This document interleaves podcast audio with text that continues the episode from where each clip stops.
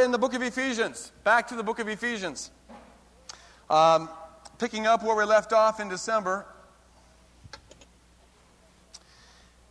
And in six months of studying the book of Ephesians, we covered three chapters. And for those of you who are visiting us, uh, I want to welcome you this morning. But our priority is to take the Word of God very, very seriously and to dig into it in a real sort of in depth way, to pick it apart. Every, every word of Scripture is God breathed, and if it's important enough for God to breathe it, it's important enough for us to study it and pick it apart. So we don't mind kind of hovering over verses and, and taking our time. We're not in a hurry. We don't mind digging into it. We, we don't want to just have sort of a nice little shallow uh, you know, mashed potatoes sort of a diet. We want to get into the Word, get into the meat, and uh, trust the Lord to apply it to our lives, though we're at different stages in our walk. Ephesians 1 through 3, we've seen over the last six months, if you've been with us during this time. Uh, it, it constitutes the first half of the book of Ephesians, and it's about the believer's identity in Christ. Chapters 4 through 6 that we're entering into now are about how to walk that identity in Christ, how to live that out, how to apply everything that Paul told us we are in verse, chapters 1 through 3. And it's, it wasn't planned that we would be entering into this new section of Ephesians uh, with our move, but it just turned out that way, and it feels right. I think that as a church, we're at a new stage now. We're at a new, we're, we're like phase two of Woodland Hills, and uh, uh, so we're going to be digging into this, and we'll probably be doing this up through June, I suspect. So we're uh, this morning talking on Ephesians chapter 4, verse 1. I think it's printed in the bullet, your bulletins, otherwise you can read it uh, in your Bibles. Where Paul says this as, the, as a prisoner for the Lord, or in the Greek it could be as a prisoner of the Lord, or even as a prisoner to the Lord. As a prisoner of the Lord, then, I urge you to live a life worthy of the calling you have received. That's all the farther we're going to get this morning. Live a life or walk in a way that is worthy of the calling you have received. I told someone last night that I was going to, they, they asked me, uh, what, what, was I going to pre- be preaching on? I said, well, I'm going to be preaching on the worthy walk. And he goes, oh, oh, oh boy. And for a lot of believers, this is kind of a scary verse walking worthy of the Lord. And it's like grace ends, great, grace has ended, and now it's time to start doing the do's and don'ts. We're going to see that that's not at all what that verse means. But let's, uh, let's first pray. Father, we ask that your Spirit would inhabit these words and inhabit, Lord God, the Word of God going forth. And we're instructed enough to know that human words alone never can produce results in our life you, Lord, by your Spirit and your tender grace, infusing fallible human words, Lord, you are able to bring about kingdom fruit, and only you can bring about kingdom fruit. So we ask, Lord, that you be present with us. And anoint your word as it goes forth and open up our ears. We pray in your name. Amen. There's, there's only two words I want to talk about this morning. I want to talk about, in, in verse 1, I want to talk about the word prisoner prisoner, and I want to talk about the word worthy. Prisoner and worthy, and they are very much connected. First of all, prisoner. The first thing out of Paul's mouth as he's turning to now talk about the Christian walk, the first thing out of his mouth is this word prisoner. He notes that he is a prisoner of the Lord or to the Lord, and in doing that, he's already setting up for the Ephesians a model of what the Christian walk is supposed to be like. It's a walk of imprisonment to the Lord. He's a prisoner of the Lord, and in various ways, we'll see in the next three chapters, Paul is going to be saying, Don't just do what I say, do what I do. Look at the model of my life. I am a prisoner of the Lord. That's essentially what the Christian walk is all about. Now, when I hear the word prisoner, when you hear the word prisoner, the idea of becoming a prisoner doesn't sound all that exciting. oh, good. We, we we get to be imprisoned. Uh, when you think of a prisoner, you think of someone who has lost all of their rights. Think of somebody who's lost all of their freedom. You think of somebody who's behind bars. You think of somebody, maybe, and this is certainly true in the first century, who was probably involved in slave labor, labor without pay, and, And so when we hear the word prisoner Lord, and that's the model of the Christian walk, we instinctively want to go, yeah! Oh, that sounds really great. What a great selling point, you know, give an altar call. Hey, come forward and be a prisoner. Especially in our culture, because our culture is fueled, if it's fueled by anything, it's fueled by an idea that that the highest thing in life is to not be a prisoner to anybody and not be a prisoner to anything, but you got to live out your freedom. You got to live out your individuality. You got to express yourself. Be in bondage to no one, be in bondage to nothing. Don't be restricted by responsibilities and moral codes over and above yourself, but if it feels right, you do it. If you want it, go after it. That's kind of the thing that fuels our culture, and it's certainly one of the things that's driving our culture down into a, a hole because if you get a whole society of people who are all about doing their own little thing and run away from, running away from all sorts of restrictions, you get that. It's chaos. But that's what our culture is all about. So when we hear the word prisoner, we think of something that is not very desirable. What does Paul mean when he says that he's a prisoner of the Lord? It's kind of interesting. I didn't notice this until this week when I, when I uh, started putting together this sermon, but Paul, when he was writing the book of Ephesians, was a prisoner. He was a prisoner of Rome. He was, uh, you, you can read about this stage of his life at the end of the book of Acts. He was a prisoner of Rome. And uh, it's kind of interesting that he, he here notes what's significant to Paul is not that he's a prisoner of Rome, but that he's a prisoner of the Lord, even though he is a prisoner of Rome. He doesn't even mention that, but he's a prisoner of the Lord. What's also interesting is this the, the kind of imprisonment that, that Paul was in, we find in the book of Acts, was a low security kind of a imprisonment. It wasn't like being in a dark cell. He was in a house or a cottage of some sort that he didn't own. It was owned by the Roman government, and he was under house arrest. He didn't have any say to what went on in that house, and he couldn't leave that house. They had guards around it, but he was able. They let him teach the gospel from that house. I didn't notice this when we were talking about it back in chapter 3, but do you remember five, six weeks ago when we were talking about Ephesians chapter 3? Paul there prays, and we saw it was really significant, that Paul prayed that Christ would come and dwell in our hearts that Christ would come and dwell in our hearts. And we saw that the word dwell there meant to take up residence in, to have ownership of. It almost sounds like, and maybe I'm reading too much into it, but it doesn't matter because the point's the same. That Paul's idea of us being a prisoner to the Lord is that our hearts, which is our heart has become the home of Christ and Christ is to own it, our lives are to be under house arrest. To be a prisoner of the Lord for Paul means that we allow Christ to come and take ownership of our hearts. We allow Christ to come and take ownership of our innermost beings.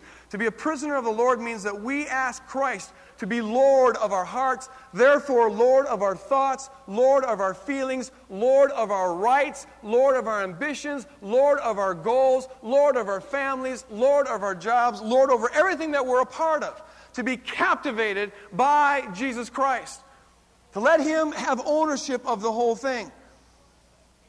What characterizes, what fuels the Christian life is being imprisoned to Jesus Christ so that our perspective becomes His perspective. Our way of viewing ourselves becomes His way of viewing us. Or rather, our way, it follows His way of viewing us. And our way of viewing others is Christ's way of viewing others. And our value system is His value system.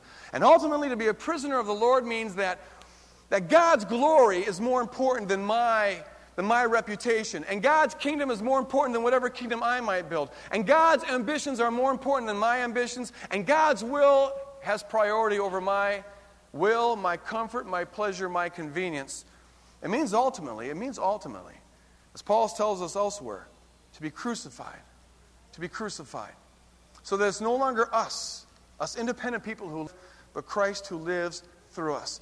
And if you're hearing this in the flesh, if you're hearing this according to the natural man, if you're hearing this in an unregenerate way, it's got to sound restrictive. It's got to sound oppressive. You're ruining my rights. You're ruining my individuality. How can you possibly surrender your will and your ambitions and all of that over to someone else? But if you're hearing it the way that it's communicated, if you're hearing it with a regenerate heart and regenerate ears, you know that this imprisonment is not the ruining of individuality, it's the discovering of individuality. And it's not, the, it's, it's not ruining freedom, it is the discovery of freedom. Amen. To be a prisoner of the Lord Jesus Christ is the highest kind of freedom possible. Amen. Because it means two things. It means, first of all, freedom from the self. When we live our life trying to establish our own identity and our own rights, we are in bondage. It means freedom from the pettiness and the narrowness of the self that lives its life out saying, I want, I gotta get, I gotta establish, I gotta defend, you offended me, da da da da. Always trying to be in strife, always trying to establish the perimeters of, of what you own and who you are over and against other people. That kind of petty addiction to the self absorption is gone when you surrender it to the Lord Jesus Christ because now you're identified with someone who is infinitely greater than yourself and you're released from that bondage of always trying to get your way and establish your rights and defend yourself. That is bondage. But it's also freedom in a second, even more profound way, and it's this To be a prisoner of the Lord Jesus Christ is to be a prisoner to everything your heart has really always longed for. All the stuff you were trying to get through your own decision making freedom, you get when you surrender to Lord Jesus Christ. Because to be a prisoner of the Lord Jesus Christ is to be a prisoner of love itself, to be a prisoner of God's love. And folks, that ain't so bad. To be a prisoner of God's power, to be a prisoner of God's joy, to be captivated by God's grace, to be enthralled with God's mercy, to be ruled with God's presence. That is a wonderful, beautiful kind of imprisonment. All the things that we try to get by not being a prisoner to anybody, we get when we become a prisoner to the Lord Jesus Christ. It's what Jesus meant when he said, If you lose your life, you find it. But if you try to find your life, you're going to lose it. When you strive trying to acquire joy and happiness and peace and power, which is what everyone's about, when you try to do that on your own, you never, you never arrive at it. But when you say, Lord, captivate me by your love, you find it. When you say, Lord, enthrall me with your power, bar me in with your grace, chain me with your peace, throw me in the deepest cell and dungeon of your grace. When you say that and surrender your life, you know what? All the things your heart desired are there and they're found. To be a prisoner of the Lord Jesus Christ is the highest, most beautiful kind of freedom that humans can ever have. But as long as we live our life with a foot out of prison, and I know I do that a lot, the foot out of prison, or my attitudes out of prison, or my this one desire out of prison, to that extent, I never enter into the beauty of all this that the Lord can give me if He makes me His prisoner. The only way that we ever discover all the things, the only way we really possess what our hearts desire is to be possessed by our heart's desire and that is to be a prisoner of the Lord Jesus. Look at your life and ask yourself the question Are you a prisoner? To what extent are you a prisoner? What are areas of your life are outside of His Lordship? To walk the Christian walk in the end is nothing other than to live life as a prisoner to the Lord Jesus Christ, which is to say, to live life in perfect freedom. Then we come to this word worthy. Therefore, walk a life that is worthy of the Lord. And it's at this point, I hear music coming out of this. This thing is picking up a radio station. There, now it's not. Okay, now I'm ready to, to take this off. All right. At this point, people begin to kind of like, oh, oh, here, the grace is gone now, and now it's time to start getting tough and raise up the standard, and whoa. I get a little nervous about this. I, I, is this uh, going to be graceful or what? Because a lot of people have been beating up with, with talk about, are you worthy? I think it's because there are uh, several false readings of this verse that are around and that are quite prevalent. On the one hand, I could take this verse, therefore, you know, live a life that is worthy of your calling, and I could ask the question, saints of God, with fiery eyes and a beating heart, are you worthy today? Have you made yourself worthy of the Lord, or has He wasted His blood on your life? Woo! Now we're preaching. I could construe this verse, and it is often construed, and I, my earliest exposure to Christianity was in a form of religion where it was construed, such that all the stuff of Ephesians 1 through 3, the salvation, the glory, the power, all of that is contingent upon me making myself worthy. God will not fellowship with an unrighteous vessel. So if you want God's fellowship, you got to make yourself unrighteous, prove that you're worthy, and then you'll discover the goods of the Christian life and maybe be saved. Are you worthy? And you got to make it worthy. You spend your life trying to make yourself worthy. This turns Christ into sort of an employer where uh, all the goods of salvation and stuff are sort of the, the payment for, for, for services rendered. There's another way of interpreting this verse that's not quite as outlandish, but it's still, it basically, I think, comes to the same thing. In this view, you could kind of construe the gift of salvation as a, as, as a gift with strings attached. In this view, you've got salvation and you've got the goods of the Christian life. But now I, now I could preach the verse kind of by saying, uh, are you walking, are you walking in a way that, that proves that you were worth it? Are you, are, are you it's like, it's like, it's like giving uh, keys to a teenager with a new car and saying, now show me that you're worthy of this. It's like giving a gift where do you ever get gifts like this where you, get the gift and it's supposed to be for free? But then it's all of a sudden you discover that there's obligations that go along with it. Uh, you know, that uh, all sorts of strings attached. Of course, you will now be over to visit us every other week. You know, we, we, we did help you buy that car. I had a student one time who, uh, whose grandparents, great people, uh, they gave this, this student uh, a lot of money, a gift of, of a lot of money, $30,000 or so to help go get through college. Talked to the student about three years later and asked them questions about how your life's going, and basically their life was totally controlled by the grandparents. He, he wasn't allowed to uh, take a job in a different city because how could he possibly abandon his grandparents and, and move away from home after all that they had done for him. And they would remind him of this wonderful gift that they had given him whenever they wanted him to be a certain kind of person and do a certain kind of thing. You know, come over and mow the lawn for us, come over and pick up, come over and visit us three nights a week. After all, we you know show our love for you by giving you all this money. Yuck!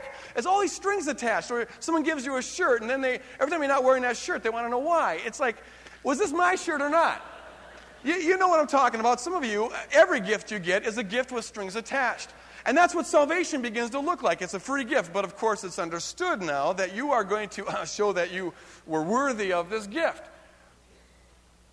It's like credit card Christianity. You know, you, you, when, when you buy things with a credit card, it feels like you get it for free, but you end up paying it back the rest of your life.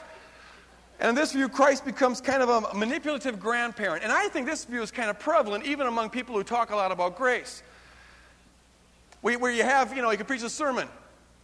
After all Jesus has done for you, is it so much to ask this of you? Is it too much to ask you to give up this and do that when he's done all this for you? Remember, there's a song that was out, this radio station used to always play it at the close, when they'd sign off at 1 o'clock in the morning, an AM Christian station, and the song was, um, I wonder if I've done my best for Jesus after all he's done for me. And the guy's like crying when he's singing it. I wonder if I've done my best for it. It's like it, the guy's heart's breaking because he knows that he hasn't. And you know, if that came out of a if that came out of a, a heart that just was full of gratitude, I want to do my best for Jesus because all, all he's done for me. If it comes from the inside, that's a good thing. Do that. That's wonderful. I think that's a healthy thing. But when it comes from the outside in, have you done your best today? After all he's done for you, how could you do that when he gave up so much? And it becomes kind of a shaming thing. Aren't you worthy of the walk? Is it so much to ask you? So Christ becomes a manipulative grandparent. And what I want you to know this morning, before we even talk about what the word worthy means, is this. It's so important. That Christ is not, Christ is not your employer, and Christ is not a manipulative grandparent. Christ is a loving Savior. And when the Lord says, I love you for free, he means it's for free. There's no strings attached. There's no payback kind of a thing. There's no kind of manipulative agenda here. It's not just an advance on services rendered. He means it's for free. When the Bible says you're saved by grace, it means that you're saved by grace. No ifs, ands, buts, conditions, maybes, whatever, paybacks. And when the Bible says that whosoever believes shall be saved, and the Bible says by faith alone, by trusting Christ alone, you are saved by grace, so that no one can boast. It means that you're saved by faith through grace, nothing else. No strings, no if, no ands, no buts, no paybacks, no whatever. It's for free. And the minute we, you know, the glory of God, the, the, the wonder of His grace, the incomprehensibility of His love, all of that is shown off by the giftness of salvation, the radical freedom of salvation, the irrationality of God's grace that cleanses you and washes you and redeems you for free. That's what shows off the, the, glory of God. And we're called to be vessels of God's grace before we're called to do anything else. But the minute we start talking about earning it and paying it back, we ruin all of that. We put conditions on it. We make God into a very predictable kind of employer or manipulative grandparent, and we totally ruin and undermine throw mud on the gospel of irrational, incomprehensible grace and freedom. There's no way we're going to pay it back, folks. This thing is way, way, way too great, too big, too beautiful to ever be paid back. You think you can pay it back? If you try to pay it back, what happens to people? If you, if you spend your life trying to pay it back or spend your life trying to earn it, one of two things happen. If you're a shallow person who doesn't introspect much, you might be able to actually convince yourself that you are worthy of it and you become a self righteous Pharisee.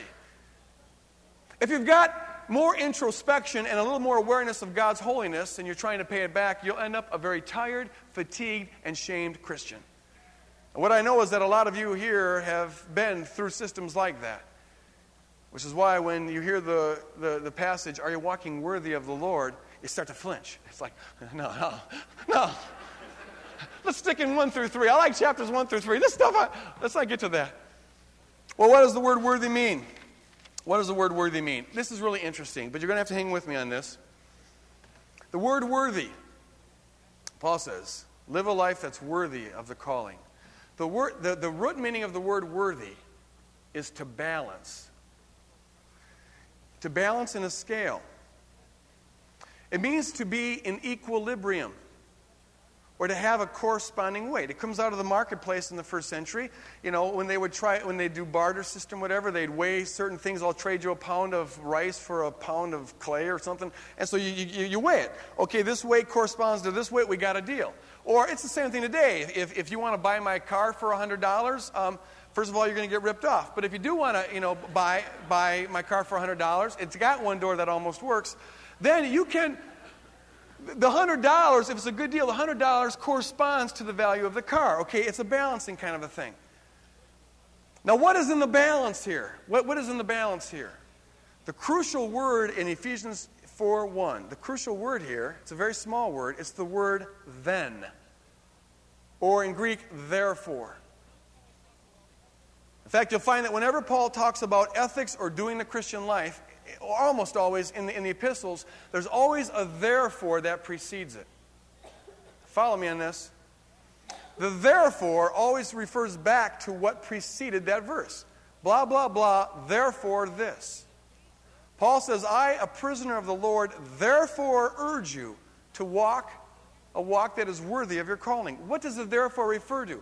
Folks, it refers to what he just told us in chapters 1 through 3. It refers to our identity in Christ. It refers to who we are in Christ. And what Paul, in essence, is saying is this here's what's in the balance. Because of chapters 1 through 3, therefore, chapters 4 through 6. Because of who you are in Christ, Live a life that corresponds to who you are in Christ. He's not saying try to get, he's not saying try to get worth, try to get weight, as it were, try to get value so you can get your identity. You've got your identity, therefore, live it. He's not saying that because you have an identity, you should try to pay it back or try to, you know, work this thing off or show that, show that God made a good investment in you. He's simply saying that because it is true, because it is settled, that on this side of the way, you have got your identity in Christ, your glory in Christ, and all the great things that Ephesians 1 through 3 told you about. Because of that, therefore, let your life be in equilibrium with that. Let it be balanced with that. Let it correspond to that. Think of it this way. Think of it this way. I don't know if this analogy is going to work, but we'll try it. Let's say I'm a real, real rich person. I'm the richest man in the world. And I have got a, a crazy thing in my life here where I just want to go downtown Minneapolis and I want to find a derelict, somebody who's uh, a park bench drunk. I want to take them, and they've been a park bench drunk all of their life. I mean, when they were two, they were a park bench drunk. And I'm going to take them, and, and I, I, I'm gonna, I want them to live as a millionaire. Okay, now there's a couple ways I could do that. On the one hand, I could go up to this park bench drunk and I could say, You want to be a millionaire? And he'd go, Yeah, I want to be a millionaire. And so I could say, Well, I'll tell you what, I'm going to teach you what people do to become a millionaire. You can come and work for me, and I'll pay you what I pay everybody. And, and if you work hard, and if you try hard, if you, if you really go at it, and you learn the trade real good and are persistent with it, you'll earn millions because a lot of other people have earned millions this way. That, that approach to salvation would be Christ the employer. Or I could actually give the guy a, a million dollars and I could say, you know what? Here's a million dollars. It's a gift. Of course, it's understood now that uh, uh, you will be grateful to me, and therefore uh, I can expect you over at my house at 7 in the morning to start doing some house chores. And, and you know, you, you can show your gratitude to me, and I can start, I start pulling the strings.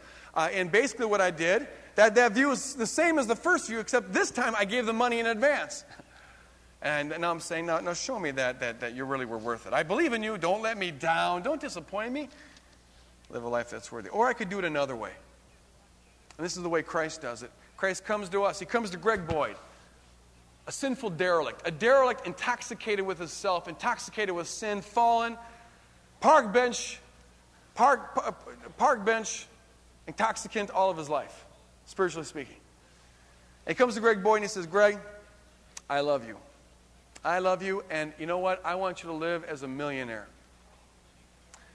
In fact, I'm going to give you a million dollars. In fact, what I'm going to do, Greg, just, it, it, will you receive this? If you'll receive this, it's true. I want to give you uh, the, the passbook to my whole, my whole bank account.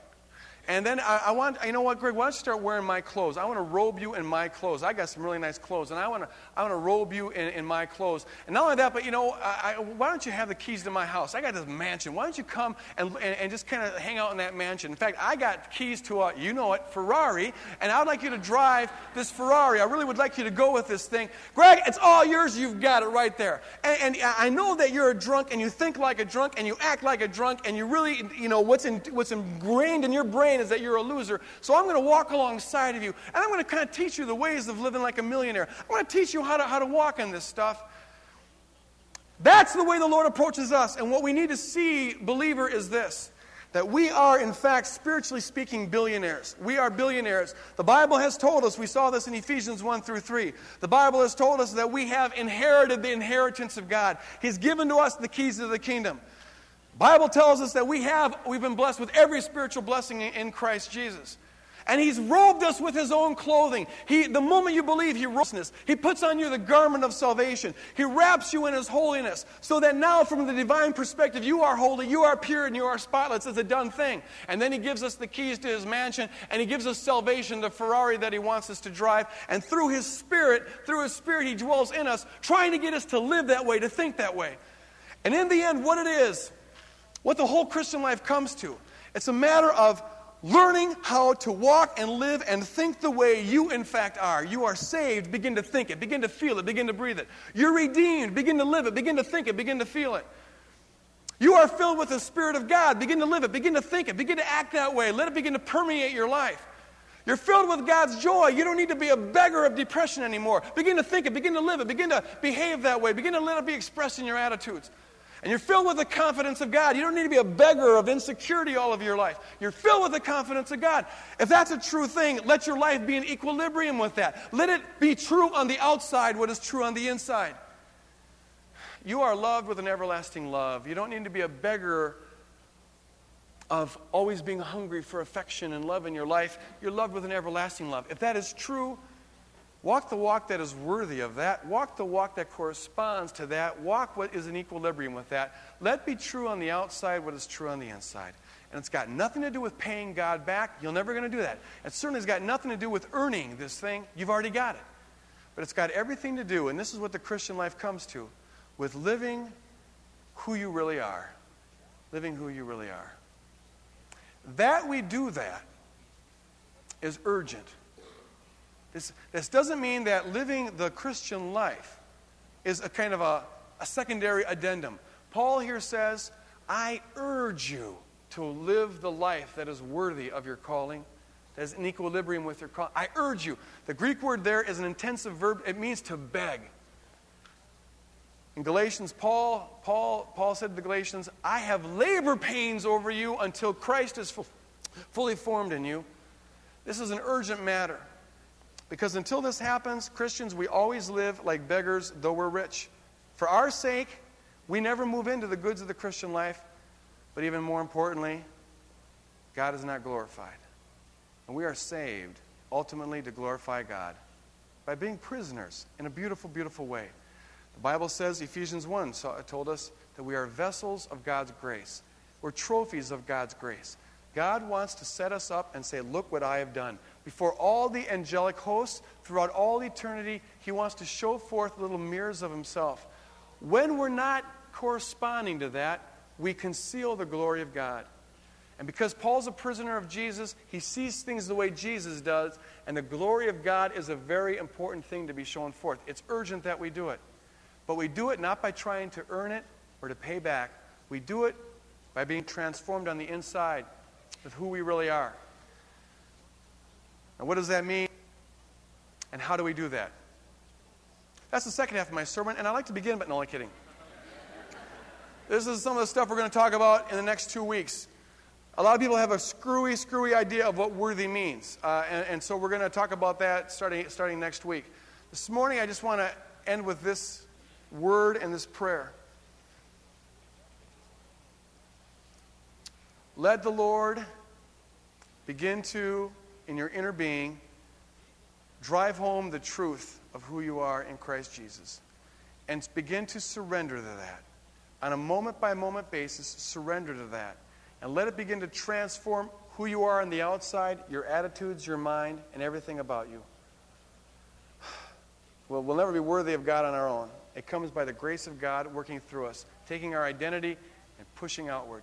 Father, Father, we thank you, Lord, because you have, by virtue of the cross, made us new creatures in Christ Jesus. It is a done deal. You have redeemed us, Lord, and that is a done deal. You have saved us, and that is a done deal, Lord. You have washed us, and that is a done deal, Lord. You filled us with your Spirit, and that is a done deal, Lord, and we thank you for the done deal. Lord, what we are in bondage, we know, to various things in our life that are as if that were not true. Lord, begin to just bulldoze over those things from the inside out in our life, that our outside life might correspond to who we are in you. We ask this in your name.